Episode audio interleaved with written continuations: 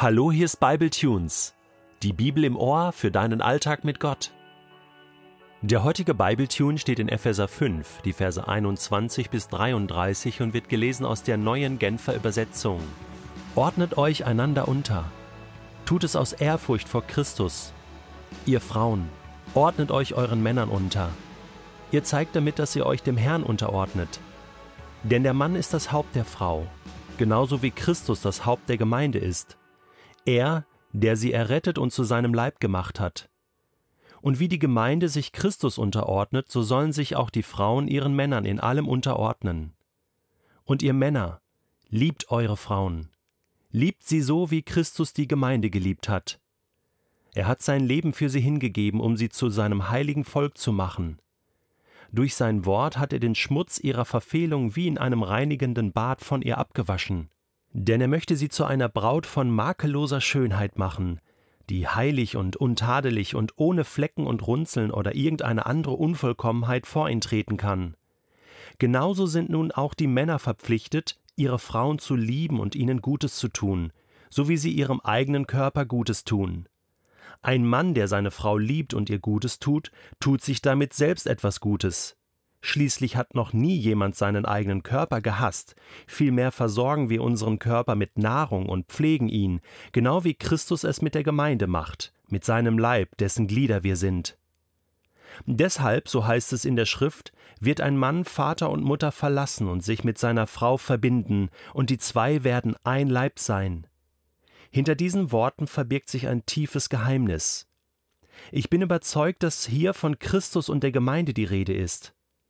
Doch die Aussage betrifft auch jeden von euch ganz persönlich. Jeder soll seine Frau so lieben, wie er sich selbst liebt, und die Frau soll ihren Mann mit Ehrerbietung begegnen. Für viele Menschen und vor allen Dingen für viele Frauen ist dieser Abschnitt hier im Epheserbrief der herausforderndste, zum Teil auch der schrecklichste. Das kann man doch so heute nicht mehr schreiben, oder? Was genau meint Paulus hier? Es ist ein viel diskutierter Text und deswegen möchte ich mir jetzt auch einige Zeit nehmen und es versuchen aus meiner Sicht alles subjektiv darzustellen. Und mir ist auch bewusst, dass ich ein Mann bin, so wie Paulus. Gut, Paulus war nicht verheiratet, das macht das Ganze nochmal ein bisschen brisanter, aber er kommt ja von Gottes Schöpfungsordnung her. Er kommt von den Ordnungen Gottes her und argumentiert so. Und deswegen äh, ist das etwas, was schon Hand und Fuß hat, auch im gesamtbiblischen Kontext. Aber mir ist bewusst, dass ich meine Meinung habe und dass sie vielleicht auch männlich geprägt ist. Deswegen möchte ich dir sagen, ich möchte das, was ich jetzt sage, immer in dem Bewusstsein tun, meine Frau hört zu. Die hört auch diesen Podcast und kann das unterstützen und unterstreichen, denn wir sind jetzt schon seit über 20 Jahren verheiratet und seit über 22 Jahren zusammen und wir glauben, dass wir einen Weg gefunden haben, diesen Text zu leben. Zunächst einmal, ordnet euch einander unter. Das ist etwas, das klingt in unseren Ohren schon irgendwie demütigend, äh, komisch, äh, unterdrückend. Und da ist auch viel Schlimmes passiert in den letzten Jahrhunderten. Äh, also dieses Fass, ich möchte das nicht zu weit aufmachen, aber was Kirche dort auch Frauen angetan hat, ähm, in aller Herrenländer äh, und auch in Deutschland, dieses Bild äh, von der Frau als das schwache Geschöpf, ja, Eva ist da in die Sünde gefallen und deswegen, ja, äh, muss sie in die Schranken gewiesen werden. Das ist also katastrophal. Und diese ganze Diskussion, ich werde oft gefragt, Detlef, was ist deine Meinung? Darf eine Frau äh, lehren zum Beispiel. Und das hängt alles damit zusammen, na eigentlich darf sie doch gar nichts oder sie muss doch irgendwo äh, unterm Teppich sein und, äh, ähm, und, und gesellschaftlich haben wir damit auch zu tun. Und ich sage immer, äh, es ist komisch, also warum hat Gott die Frau denn überhaupt erschaffen? und sie äh, dem Mann gleichgestellt. Ja, und das sehen wir in der Schöpfungsgeschichte. Da war äh, keine Unterschiedlichkeit vielleicht in der Art und Weise, aber sie waren gleichgestellt, ja, von der Ordnung her auf einer Ebene. Die Frau war nicht dem Mann unterstellt und das ist hier übrigens auch gar nicht gemeint. Ähm, und ich sage immer, da hätte Gott sich ja von Anfang an äh, vertun müssen. Und wenn eine Frau eine Lehrbegabung hat Und ich kenne viele Frauen, weil ich in der Ausbildung tätig bin, die besser predigen können als so viele Männer, die ich im Moment in Predigtdiensten sehe, äh, dann muss ich auch sagen, ja, dann hat Gott sich anscheinend vertan. Warum hat er dieser äh, und jener Frau eine Lehr-, eine Predigtgabe gegeben und es sind gar keine oder wenig Kontexte da, wo sie das anwenden kann. Und deswegen bin ich ganz klar der Meinung, ähm, dass muss alles anders gemeint sein und äh, da müssen wir unser Denken verändern. Und jetzt sind wir an der spannenden Stelle, wo wir dann auch fragen, ja gut, wie kann ich dann so einen Text lesen? Und ich möchte das mal versuchen. Ordnet euch einander unter. Das ist erstmal die Betonung. Also schon Unterordnung, aber einander, einander.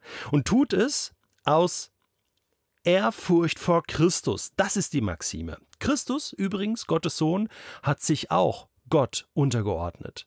Und Gott hat ihn erhoben und ihm den höchsten Namen gegeben. Also da sehen wir in der Dynamik der Dreieinigkeit Gott, Vater, Gott, Sohn, Gott, Heiliger Geist etwas ganz, ganz Spannendes. Am Ende sagt Paulus auch, ich äh, deute dieses Geheimnis, dass ein Mann Vater und Mutter verlässt und dann dass die zwei ein Leib werden, eins werden, diese, diese Einheit, ein tiefes Geheimnis. Ich deute es auf Christus und ich deute es auf Christus und die Gemeinde.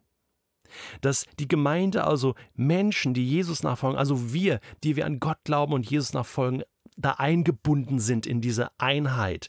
Und diese Einheit funktioniert in der freiwilligen Einordnung und gegenseitigen Unterordnung. Und zwar in der Form, dass die Frau den Mann sozusagen achtet und ehrt, das ist immer eine gute Sache, ja, wenn man das mit Menschen tut. Äh, das ist übrigens die Maxime, äh, die Jesus uns vorgelebt hat, allen Menschen gegenüber, dass wir uns nicht höher stellen. Und, äh, und Paulus sagt, also das ist mal die eine Sache, liebe Frauen, ja, achtet und ehrt eure Männer. Paulus spricht hier natürlich von der Ehe, ja, aber auch ähm, natürlich in anderen Kontexten, wo man sagt, wie gehen wir miteinander um? Ihr zeigt damit, dass ihr euch Gott unterordnet habt, dem Herrn. Das ist immer, das ist nicht losgelöst hier vom christlichen Kontext, ist nicht losgelöst von der Liebe Gottes und dem Bild, dass Gott ein dienender, sich einordnender und sich unterordnender Gott ist, nämlich in Christus hat Gott sich eingeordnet, sich untergeordnet unter Menschen. Wie kann sonst Jesus dem Pilatus gegenübertreten und sagen, okay, ich, ich äh, respektiere jetzt deine Entscheidung, dass du mich kreuzigst, kreuzigen lässt? Paulus gibt also diesem Thema der Einordnung und Unterordnung der Ordnungen einen Rahmen, und zwar der Liebe Gottes, die Agape-Liebe Gottes, die sich total hingibt und aufopfert, alles gibt für den anderen, das ist der Rahmen, das ist die Grundlage für eine gesunde Ordnung.